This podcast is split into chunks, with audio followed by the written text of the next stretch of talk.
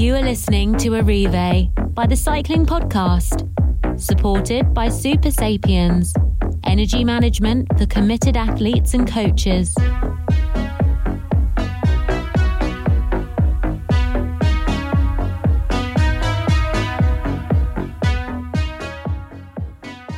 Well, good evening, Lionel. Good evening, Daniel. Uh, first question is How is the enthusiasmometer?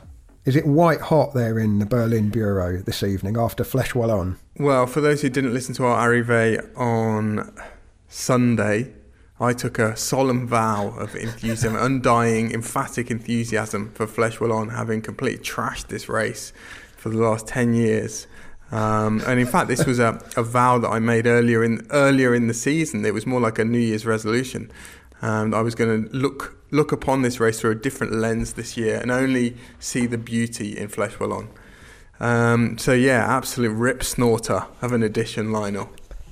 It struck me watching it that the re- I've been looking at it through the wrong lenses as well. Really, what it reminded me of actually, and we've been there for the Tour de France. It's one of those early stages of the tour when there's never any big time gaps. It's just that little intrigue of who's a little bit ahead of who else. You know, oh, Enric Mas was up there. He looked good. Um, oh, Dylan Teuns has won and, and has got the yellow jersey, just without the yellow jersey for the. Enric Mas.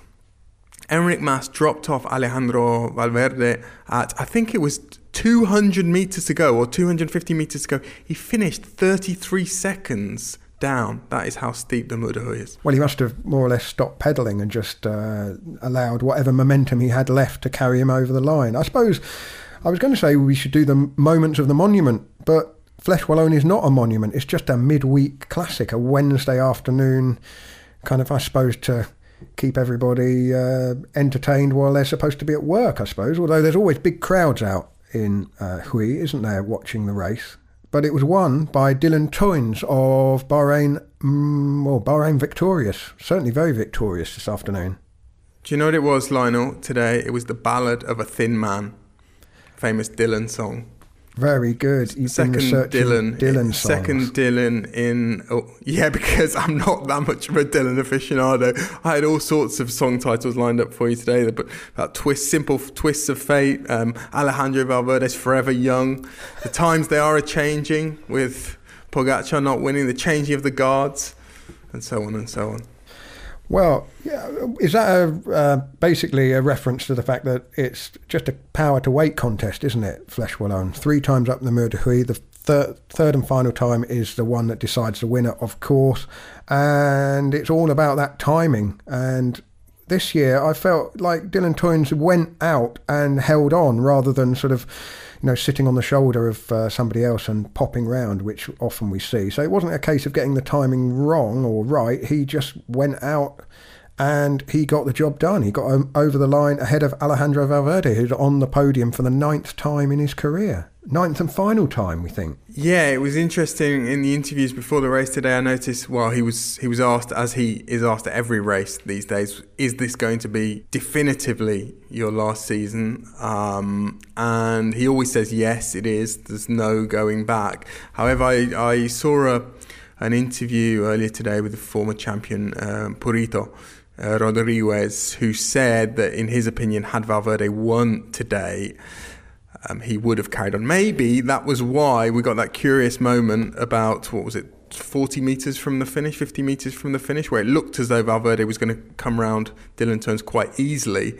And um, it almost looked from the overhead shot, of course, he didn't do this, but it almost looked as though he sort of, um, well, the brakes went on, maybe fearing um, another another year of toil and and suffering as opposed to I don't know what he's got in mind for next year but um, yeah maybe he, he knew that he'd be condemned. He'd be doomed to carry on if he did win. Well he'll be 42 years old on Monday. It's his 42nd birthday. Perhaps uh, he has his eyes on Liège Bastogne Liège on Sunday as well. He's won here five times before of course and as I said ninth time on the podium but yeah, he didn't quite uh, get motoring to get round Dylan Teuns, did he? Um, but let's unpick the race a little bit more in the first part of tonight's podcast. The Cycling Podcast, powered by Supersapiens. energy management for committed athletes and coaches. And now you can wear the Supersapiens Energy Band, the first and only wearable that can display real time glucose data directly from Abbott's LibreSense Glucose Sport biosensor. The Supersapiens Energy Band is available at supersapiens.com for 159 euros. The Cycling Podcast is sponsored by Supersapiens, and we'll be hearing a lot more about Supersapiens during the Giro next month. But if you're still guessing on fueling and you're not sure what to eat or when to eat, to perform as best as possible on the rides that matter, Supersapiens can help you by optimizing your fueling strategy by giving you real time glucose data so you can see how your body reacts to the types of food and the amounts of food and drink that you are consuming. So you have some insights that you can then use to tailor your diet to tweak and improve your performance. And that's because the app gives you personalized analytics. So Supersapiens can help you achieve your performance goals. Go to supersapiens.com for more and listen out to the Giro coverage next month to find out how Supersapiens can help you. Daniel, I said Flèche Wallonne is not a monument, and of course it isn't, but it is a very prestigious one day classic, over 200 kilometres, and it's kind of the. The punchers Punchers World Championship? Well, I think it's fair to say. It's a bit more than punchers. I think. I think it's more towards the sort of purer end of climbers, really, than just the punchers. Um, although today's winner, well, I mean, he is an excellent climber, isn't he? Dylan Teuns has won Tour de France stages at Le Grand Bornand and before that La Planche des Belles Filles in the past. He's been on the podium at Wallonne before as well, third in 2017. That was uh, one of the years that Valverde won, Dan Martin was second. So that gives you an indication of the Belgians' pedigree. And it was a kind of flesh Flèche Wallonne by numbers, really, wasn't it? I mean, there was the break, Daryl Impey, Bruno Armirail, Jimmy Janssens, and Valentin Ferron. And then Simon Carr of EF Education First was making a, a really good fist of getting across. And he did get across with 28 kilometres to go, along with Simon Guglielmi of Arkea uh, Carr pressed on again with Valentin Ferron. And they, I think the thing that really sort of teed up the finale was the identity of the teams that were chasing behind. Geraint Thomas was visible as he always is in those white sunglasses for Ineos. Bahrain were on the front. Dylan Teuns' team, of course, as well as Israel Premier Tech, who were working for Mike Woods. So I think was fifth in the end. Um, and then there was this really curious moment, wasn't there? The, the three man Cofidis escape. I mean, what were they doing? Well, I think they were reenacting Gewiss Ballan's um, domination of Flèche Wallonne in 1994. Unfortunately for Cofidis, it only lasted about four seconds, didn't it? Indeed, it did. Um, well, Mauri Vansevenant, who was very prominent in uh, the lockdown edition of Flèche Wallonne, wasn't he, before crashing on when he was well away, looking very good on the run into the final climb a couple of years ago. Uh, he went away with Remy Rochas of Cofidis very briefly, and then it was Soren Kragh Andersen of DSM who really put in a strong move, which probably hints more towards the likelihood of him being very prominent on Sunday than the likelihood of him actually winning the race today. But he and Vansevenant were together. Vansevenant basically refused to work or claimed he couldn't work until they got onto the climb, and then he basically tried to attack as he went through, which I don't think Andersen was particularly uh, chuffed with. And then, as you say, Daniel, the uphill cheese roll, the kind of slow motion bunch sprint. Um, Enric Mas was doing the lead out work for Valverde, but as I said, Dylan Teuns got into the front and was the strongest. I suppose the other notable thing today was that Tadej Pogacar punctured with about 40 kilometres to go and had to chase back on and, and didn't look himself on the climb. I mean, it should be a climb absolutely made for him, but uh, perhaps that effort chasing back on uh, took its toll. So Valverde was second to Teuns, Alexander Vlasov third, Julian Alaphilippe fourth, Danny Martinez fifth, and Mike Woods sixth, actually. A little corrections corner there. Maybe, Lionel, before we go on, I will just default on my vow of enthusiasm for um, a, a, minute or so to explain this slightly pejorative anal- an analogy that we've been using for a few years now the uphill cheese roll. Um, English listeners, English speaking listeners, might be familiar with the it's the Cooper's Hill cheese roll, isn't it? Cooper's Hill is a very steep hill near Gloucester in the sort of um, central west of England. And a, a strange ritual has been happening there for centuries, I think, but it's it's certainly gained a lot of notoriety thanks to TV programs like Trans World Sport in the last decade or two. And this consists of rolling a, a double Gloucester cheese, which is a large round cheese, down this um, impossibly steep hill, and um, uh, a few brave souls or complete lunatics, depending on um, how you view it. They chase the cheese down the hill, which is actually an impossible task because it apparently reaches speeds of 110 kilometers an hour, so they never catch it. But the, the first person who gets to the bottom of the hill in the wake of this cheese um, is declared the winner of the cheese roll. I mean, to dis- to describe it in the way one participant did a few years ago, it's 20 young men. I think there are some women, there are women that take part. I don't think there's any discrimination about gender, but um, he said there are 20 young men chasing a cheese off a cliff and tumbling 200 yards to the bottom, where they are scraped up by paramedics and packed off to hospital. Um, I did look at the palmarès of the Coopers Hill cheese roll um, earlier today, and I was slightly alarmed when I looked at the start list for, for Flèche Wallonne and I saw number 162 Anderson. Um, it, but it was Ida Anderson, not Chris Anderson, the 22 time winner of the Coopers Hill cheese roll. I'd also forgotten about Søren Kragh Andersen. 22 times winner. I mean, not even Alejandro Valverde has won Flèche Wallonne 22 times. uh, but it is a race that gets I think they have five. Yeah. I think they have five cheese rolls per edition, though. Ah, fair, is that right? Still, 22 is some going. Is that right? Um, well, I think that's one thing, though. If if you had uh, multiple editions of Flèche Wallonne on the same day, you'd probably get the same result over and over, wouldn't you? That's the kind of nature of the race. And I mean, we've joked about this before about the finish. It is the sort of most predictable race of the year in that it's a long, long time since there was a proper solo win. I think Rik Verbrugghe, wasn't it? Um, around about the turn of the century, although that's the one that's lodged in my mind. Mario Aerts. Mario Aerts, Igor Astarloa. There, there, there was a Astarloa. there was a scattering of them Yeah, around the sort of turn of the right. millennium, millennium. There's been nothing. But since. when you first get into cycling and you see Flèche Wallonne and you see this amazing hill, you think this is the most incredible finish to a bike race you could ever have. And then the sort of novelty wears off. The second time's a bit less special. The third time, the fun's worn off. The fourth time, it's a bit meh. The fifth time, it's actually quite irritating. Uh, the sixth time, the, the sixth time you start to see the charm again, and the seventh time it's back to amazing again, and it just goes round in these sort of seven year cycles.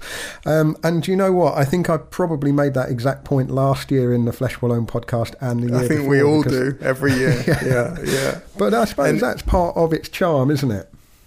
If you could call it that. I mean, regardless of what the organisers do to change the route, because it would be you you might be sort of mistaken in thinking that it's the same exact route every year. It's not. There are various different climbs added. There was the uh, climb brought back into the race this year, the Côte de Cherave, um, which was the penultimate climb, and it, it, you know quite difficult. And there were there were high hopes that that would break things up and that would be a bit of a springboard for someone, but never really happens. I mean, you you, you touched on it earlier. It was it's always the strength of the teams behind. There are always enough teams who feel that they've got an incentive um, to bring the race back together at the bottom of the de It only takes four or five teams thinking that they have got the guy, and you know that's a, an Alaphilippe, a Mike Woods, uh, a Danny Ma- Martinez, a Pogacar, and you can't really prevent any race from coming back together before the finale if you've got four strong teams who are willing to work. Um, it would be the same if it was flat and it was it was um, four sprinters teams. Absolutely. The other thing that, that makes it especially so is that that big wide valley road. So there's plenty of room for teams to, you know, compete with one another. And we saw that, didn't we? We saw Ineos on one side of the road, Bahrain on the other. And of course, that's uh, always going to bring things back together. Having said that, the climb itself is fantastic. If you're ever over in the Ardennes in Belgium, take your bike and have a go. I was wondering, Daniel, have you ever run up it? And is there a Strava segment for running? There must be. I've I've ridden up it but never run up it. Wow. Maybe that's an assignment for future years. Get you to run Just- up it. Just to get all all of the negativity out of the way about the Mur de Huy and Flèche Wallonne, um, I came up with a, another bad analogy today um, while I was watching. Just you know, thinking about these climbs and the rest of the route, which in itself is really interesting and should be really interesting. They're great roads, great little climbs. Lots of things can happen there and, and sort of do in a kind of micro um, level, but they don't seem to obviously affect the the denouement, the, the finale of the race. But just thinking about those climbs. And the Mur de Huy. It's kind of like a Christmas morning, and um, you know, a kid opens his parents' presents. He's unwrapping, I don't know, Lego police car, a Game Boy game, a Satsuma, a piece of coal, and he's delighted with all of them. And then rich Auntie Margaret turns up saying, "Here's my present. Why don't you open that?" And the kid, the kid Julie does so, and it's a Tesla. Um, it consigns it consigns everything else to total irrelevance. That's kind of the problem with the Mur de Huy. It is, isn't it? And you know, all the talk about um, you know the timing and everything.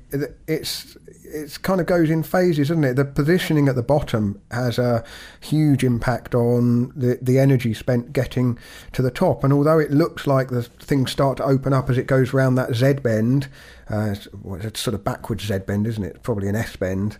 Um, you, you, I thought today Dylan Teuns had kind of got it wrong and, and had gone for the the obvious early move that was clearly going to get caught, but just no one was quite in the right position on the shoulder. Julian Alaphilippe was too far back, so whether or not he had the zip in his legs, he wasn't in a position to unleash. Uh, you know, Vlasov was scrapping to stay on terms. Valverde was looking good, but not good enough to come past. And everybody else was just kind of riding up uh, in the same position. You know, a little bit of jostling for position, but once they get round that final bit into the last 200 metres, it's it's basically as you were. Yeah, just on Alaphilippe, um, Lionel. Um, it, it, did look as though he was out of position, or it looked as though he was unlucky in the sense that he was on Pogacar's wheel, and Pogacar kind of let the wheel go, and it was kind of like taking a scissors to a pair of scissors to a, a rope ladder that they were both on, wasn't it? And um, it, it then became difficult for Alaphilippe to come round and get on Vlasov's wheel. That's what I thought watching it, but then in, in his interview after the finish, Alaphilippe said that no, that wasn't the main problem. He just didn't quite have the legs. He also said he was quite relieved um, to get this race out of the way because, well, his build up to the Ardennes, which are his big objective this year, has been pretty troubled. He Had a crash last week at the Brabantse Pijl. Um, he had the one in Strade Bianche as well.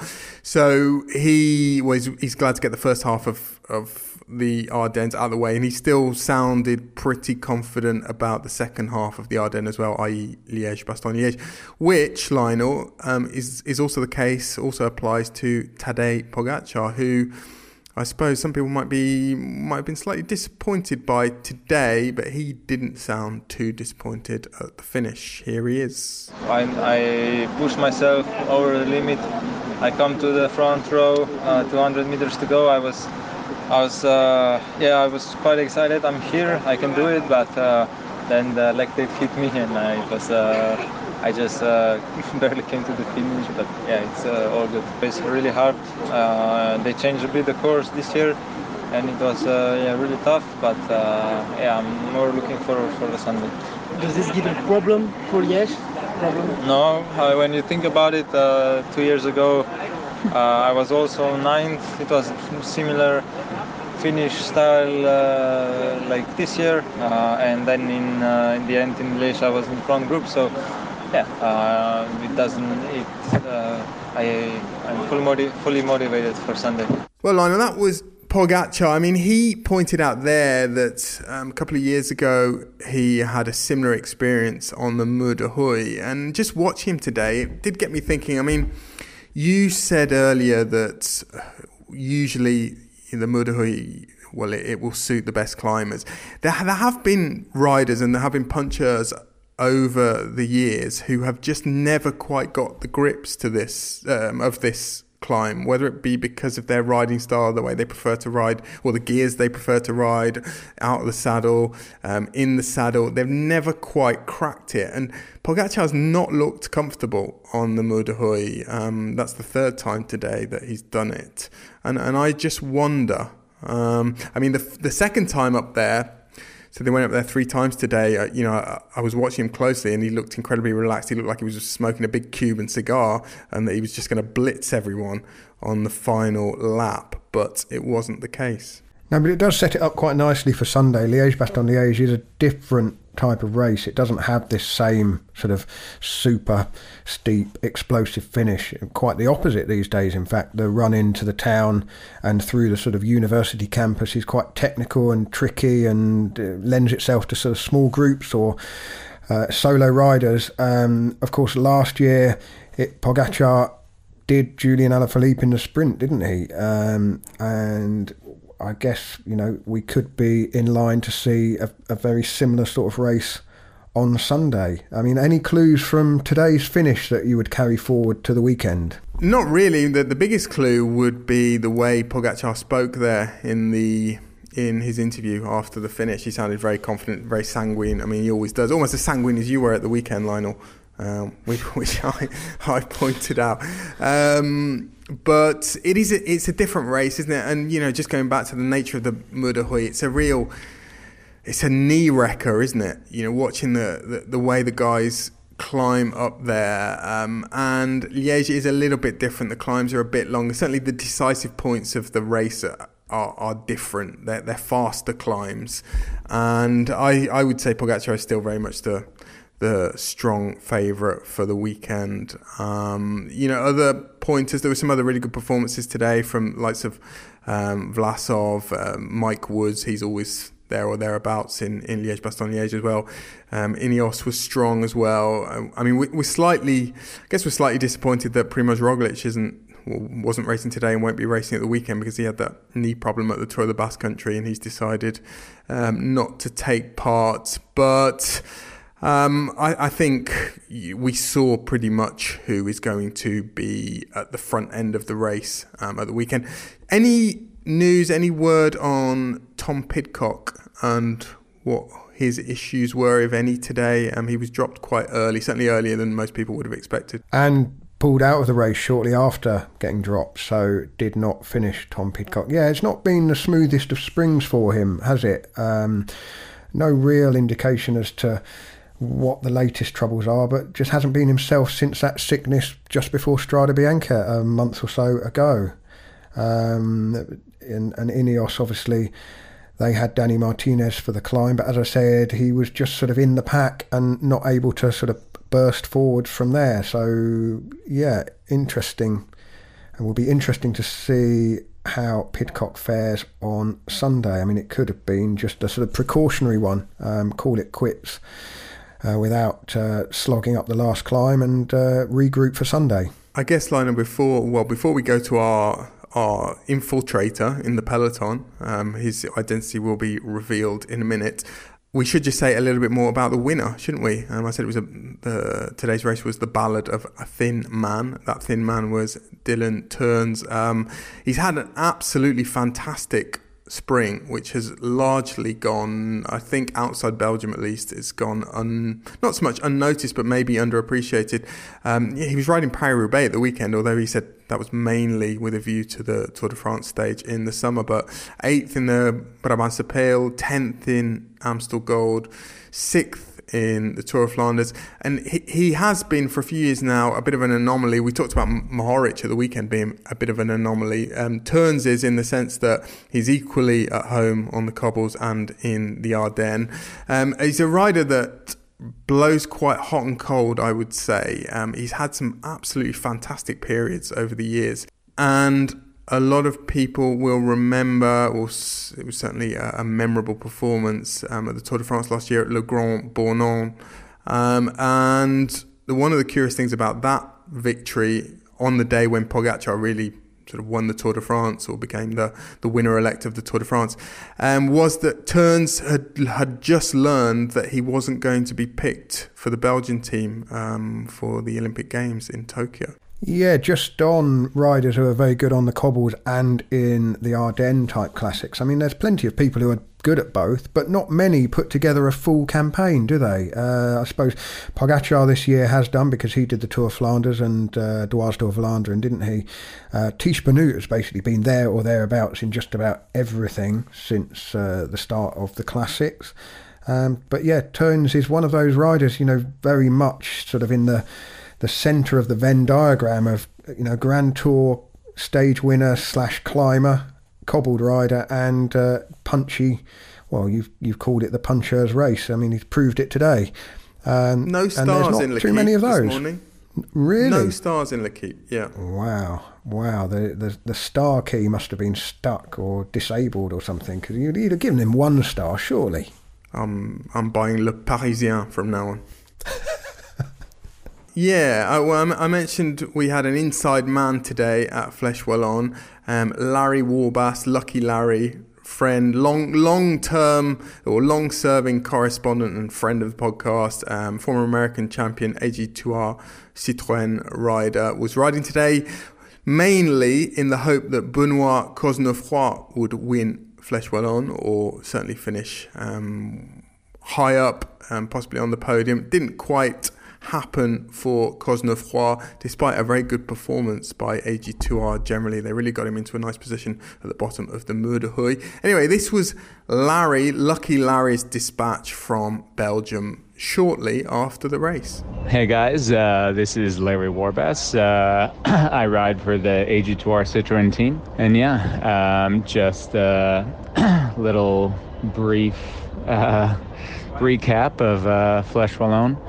So we're on the bus uh, going back to the hotel now. Um, was an okay day. Uh, you know, our goal was really to win the race today with Benoit, um, but unfortunately he didn't have the legs in the end. But you know, we did our best to put him in the best uh, position possible. So for me, that meant um, working, uh, yeah, essentially up until the circuit, and then yeah, as long as I could on the circuit. So um, yeah, I made it. Uh, you know, positioning the guys uh, until the second time uh, up the de And then, uh, yeah, that was uh, day done for me, and I was just group out for the rest of the day. But yeah, unfortunately, yeah, Ben ended up, uh, I think, 13th. So not what we were hoping for, but he did his best, and we did our best for him. So that's all all we can ask for. But yeah, it was it was a hard day. Um, you know, we were watching uh, the breaks at the start, and in the last races, like uh, Amstel Brabantse um, the breakaway went within like five minutes, 10 minutes max. So, yeah, uh, we kind of, well, personally, I expected the same thing today, but actually it was a really big fight, and uh, it was really, really hard at the start. So, uh, there was a couple climbs, and like, we went up these climbs like full, full, full gas. So, um, yeah, everyone was suffering, and then it ended up we had a quite a strong breakaway. So uh, UAE started riding super hard right away, um, and then yeah, they kept him on a pretty short leash, and then um, yeah, we, we, went hard pretty much uh, the whole day. So um, so yeah uh, Daniel and I had a little uh, discussion this morning, and I thought that maybe um, you know was going to be full gas attacking on the circuit in a different uh, scenario than normal. Um, you know, maybe like 15 guys at the bottom of Huy, but yeah, that didn't happen, and uh, he was right. It, it ended up uh, happening like normal. So um, yeah, I don't know. I guess uh, I thought that maybe just the way that we've been racing this year, um, when you watch Roubaix or Amstel, you know, guys were attacking like 120k out, um, and not like uh, just token attacks. So, um, so yeah, I kind of uh, expected the same today, but uh, I guess it sort of developed as normal, and maybe it was just because uh, you know, like a lot of the leaders' teams, they're really confident in uh, their guys for the finish. So you know, UAE for Pogacar and um, you know, Quick Step for Alaphilippe. So um, yeah, us for Benoit. Um, so yeah, it's ended up same shit, different year. but uh, but yeah, it was pretty hard day. Um, so that's pretty much uh, everything that happened. You know, pretty pretty basic standard uh, racing, and uh, and yeah, I didn't really see the finish, but uh, looks like Dylan Teuns was strong, so I'll have to watch the recap later. Um, but yeah, I guess uh, it'll be on to Sunday now, uh, Liège Bastogne Liège, and uh, we're gonna hope for a better result there. So yeah, that's that's it for today, and yeah, just a small note. I just wanted to say you know, uh, that uh, I hope everyone's doing okay after uh, the loss of Richard Moore. Uh, you know, he was really, really a good guy, and I really, uh, I'll miss seeing him at the races because he was such a, yeah, pleasant uh, face. And for me, he was more than you know a journalist or a podcaster. You know, I really, for me, he was a friend, and um, you know, it was always so nice uh, to have a friendly face and guy to chat to uh, after uh, all the races. And I'm really, really gonna miss that. And yeah, I hope all you guys are are well and yeah, stay strong and uh, yeah, just send my best uh, to everyone at the Cycling Podcast and to Richard's family, and and yeah. So that's it for today, and uh, hope everyone's all good. Ciao. Well, some lovely words there from Larry Warbasse about Richard Moore, our colleague who passed away a few weeks ago now. And I mean, it still feels like it was yesterday, really. We are uh, continuing on with the podcast with these episodes of Arrivée, we'll perhaps talk a little bit more, Daniel and I, about our plans for the upcoming weeks in uh, the, the end part of this podcast. But after this little commercial message, which is coming up, it's Lizzy Banks and me talking about the women's edition of Flèche Wallonne. The Cycling Podcast is supported by Science in Sport. Science in Sport, fueled by science. Thank you very much to Science in Sport for supporting the cycling podcast. They've been supporting us since the 2016 Giro d'Italia, and we're very grateful for that long standing support. And I'm very grateful to Science in Sport because they helped fuel my ride in Scotland recently. I consumed a lot of Science in Sport food and drink over the nine days I was riding. And one of the things that I've really realised when doing back to back rides of sort of four or five hours, and especially because we were out for a lot longer than that, because we were visiting all of the football grounds, burning energy just standing around, I guess, I fueled more effectively by using the beta fuel drink. And it meant I was consuming calories little and often all through the day rather than feeling that I had to consume all my calories through eating solid food and digesting it. And uh, it was quite reassuring actually, day by day, knowing that I was fueling effectively by drinking my calories instead of eating them. If you'd like to get 25% off all Science in Sport products, you can go to scienceinsport.com and use the code SISCP25. Before we hear from Lizzy Banks about the women's edition of Flèche Wallonne today, I'd also just like to say a big thank you to MAAP, the clothing company who came on board to support the cycling podcast and work with the cycling podcast at the start of this year. Now, we had some plans in place, and for understandable reasons, we've just put those plans on hold for the time being. But we're looking forward to working closely with MAAP in the coming weeks and months. I was wearing MAAP's clothing while I was in Scotland, and the weather was quite cold and damp at times, as you might expect in Scotland at this time of year. But the MAAP clothing kept me toasty warm and dry. I was particularly impressed with the two different weights of bib tights that I had. I chose the the thermal tights on the really cold days, and then the slightly lighter weight ones were perfect for the sort of more spring like days. And now that the weather has improved down here in the south of England where I live, I've been getting to grips with some of the lighter weight clothing for sort of spring and early summer conditions, and I've been equally impressed with that too. Really lovely clothing to wear. If you'd like to find out more about MAAP, go to maap.cc. That's M A A P.cc. I'm now joined by Lizzy Banks, and we've watched the 25th edition of Flèche Wallonne for women. And, well, one thing we knew this morning, Lizzy, was that there would be, in all likelihood, a new winner standing on the top step of the podium, mainly because Anna van der Breggen, who's won the last seven editions, is no longer in the peloton. She's retired and is now working as a sports director. I was going to say, technically, Lionel, she was in the peloton. Oh, well, I guess not.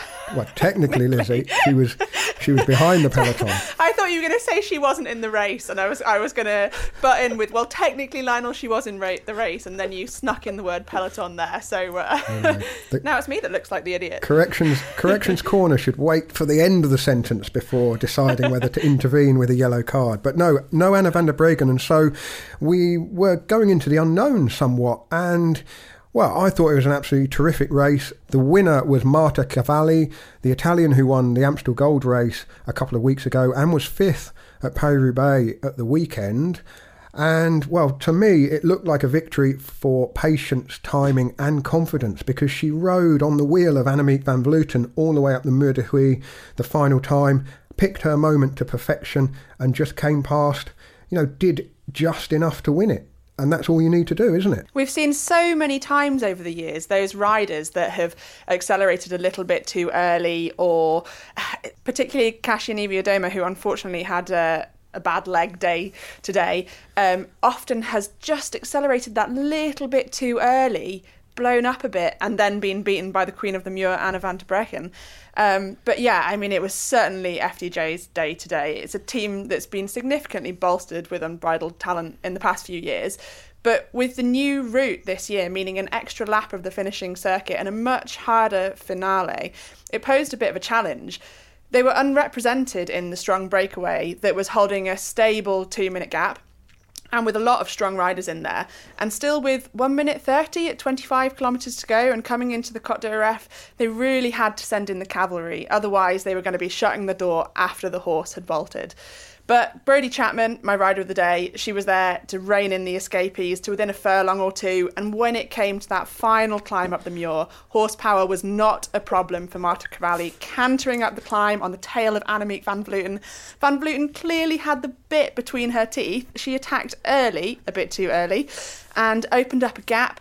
But Cavalli perfectly bided her time, slowly reining her in, only to give her the hoof in the home stretch. Goodness me. Well, Lionel, you know, some may have thought Cavalli was a dark horse before Amstel, Amstel Gold, but and SD Worx, of course, had also been used to getting a shoe in for the past seven years, but it's no longer a one horse race, and they had to settle for third place today.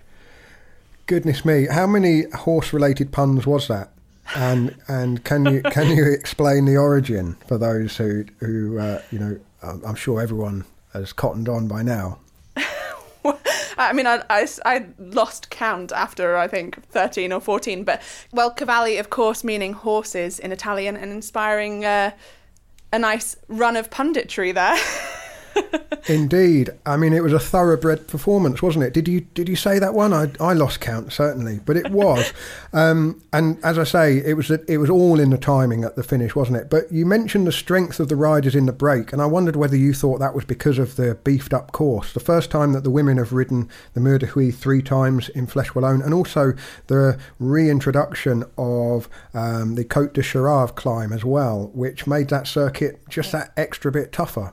Yeah, so the Côte de Cherave has actually been out for the past two years. Last time it was um, in was in 2019 because there's been huge roadworks uh, leading up to it, which meant that they um, went up a different climb that was quite a bit further from the finish.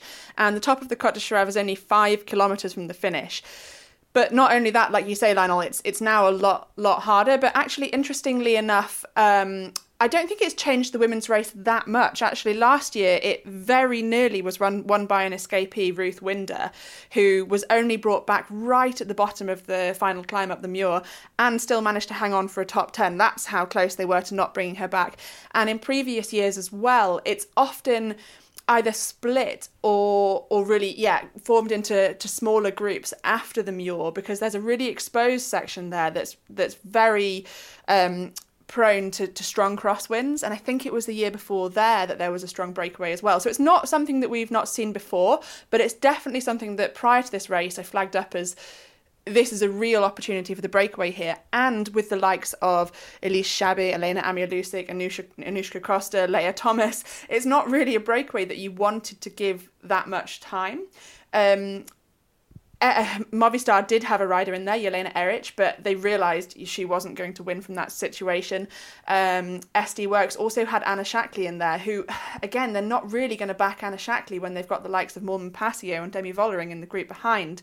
So they had a bit of a tricky situation, especially when Ashleigh Moolman Pasio had a mechanical and a bike change with about 25 kilometres to go uh, just before the run into the Côte d'Ereffe and um, they had Anna Shackley up the road, and they had Brodie Chapman pulling like there's no tomorrow on the front for FDJ with Niamh Fisher Black on her wheel and and trying to kind of slow that chase down. And meanwhile, Chantal van den Broek-Blaak has, had gone back to bring Ashleigh Moolman Pasio back to the front. So it was all, yeah, it was a really a very exciting race. And and it was really only the work by Brodie Chapman, where she was on the front for about 20 kilometres to bring the break down to within a 10 second gap at the bottom of the, the Côte de Cherave.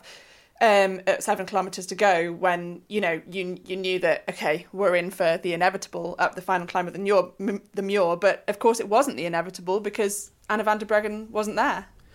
Yeah, it's interesting that FDJ didn't have a rider in that break, and yet they obviously won the race. They did take control, didn't they, of, of that chase?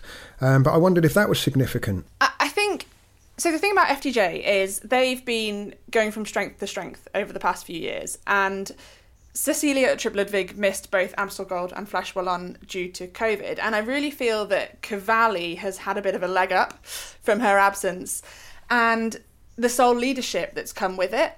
And so now they do have that faith in her. And yes, they they missed a trick by not having somebody in the break. But having said that, Jelena Erić had to come back from the break in order to help Movistar pull it back. So okay, you could put somebody in the break, but if you have complete 100% faith in your leader who's in the bunch, then you need those riders to protect her and to bring that gap down when the time comes if another team hasn't done it for you.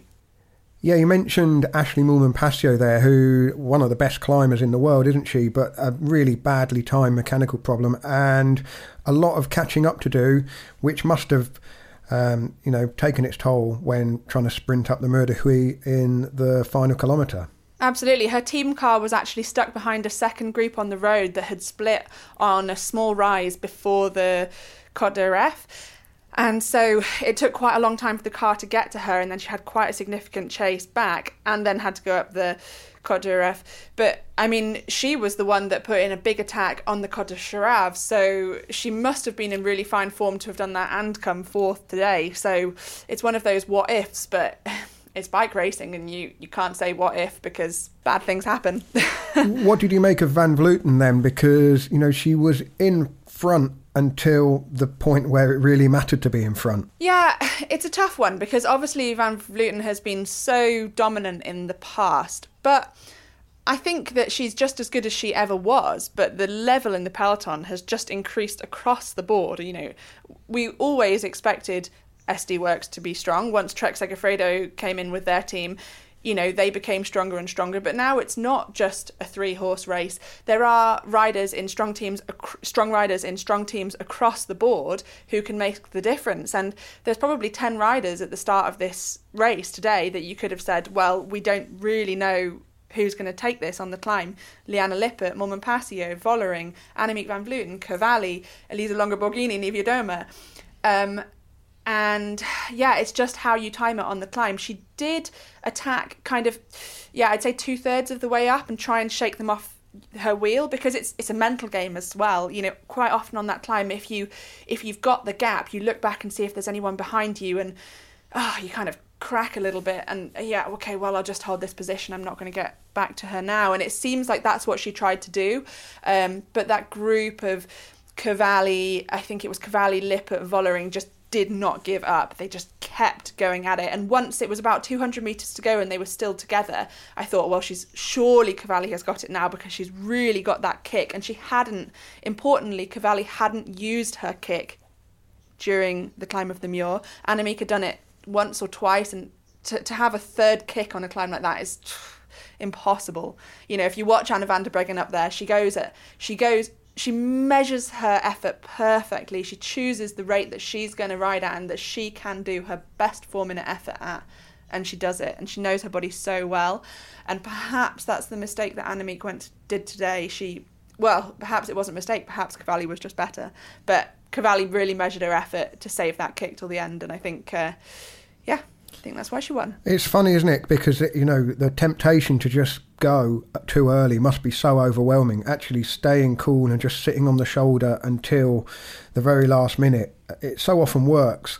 Um, but knowing that that's what the smart tactic is and actually executing that when you know the, the, the pulse must be absolutely beating in the temples is is another thing. Uh, talking of the pulse beating in the temples, I thought the most powerful looking ride was Demi Vollering. Probably, um, I mean, a huge talent, of course, a fine string of results. Second at Amstel Gold, one Brabantse Pijl of course, a defending champion of Liège Bastogne Liège, which is on Sunday. But perhaps the Mur de Huy, um, you know, she's more of a kind of power rider. Um, than you know uh, than suits the steepness of that climb. Perhaps I don't know. Yeah, she's such a powerful rider, and she's a rider that can really do anything. We've seen her sprint. Um, you know, we saw her. That's how she won uh, Liège Bastogne Liège last year, of course, after a, a, sprint from a small group where Anna van der Breggen had had uh, done the legwork after she'd done the legwork for Anna, reeling in Ruth Winder just a few days before uh, in Flèche Wallonne in 2021. But yeah, I don't know. It, it's something about this climb. You just have to time that effort absolutely perfectly. And um, she was third here, of course, back in 2020. And, you know, she's not managed to time it perfectly yet. But I, you know, I would not be surprised to see Demi Vollering as a winner here in the future. Or what about on Sunday? But uh, I don't really indulge in speculation, Lizzy. We'll have to talk about that on Sunday if you're able to. We will have to talk about that on Sunday. It's going to be another phenomenal day of racing.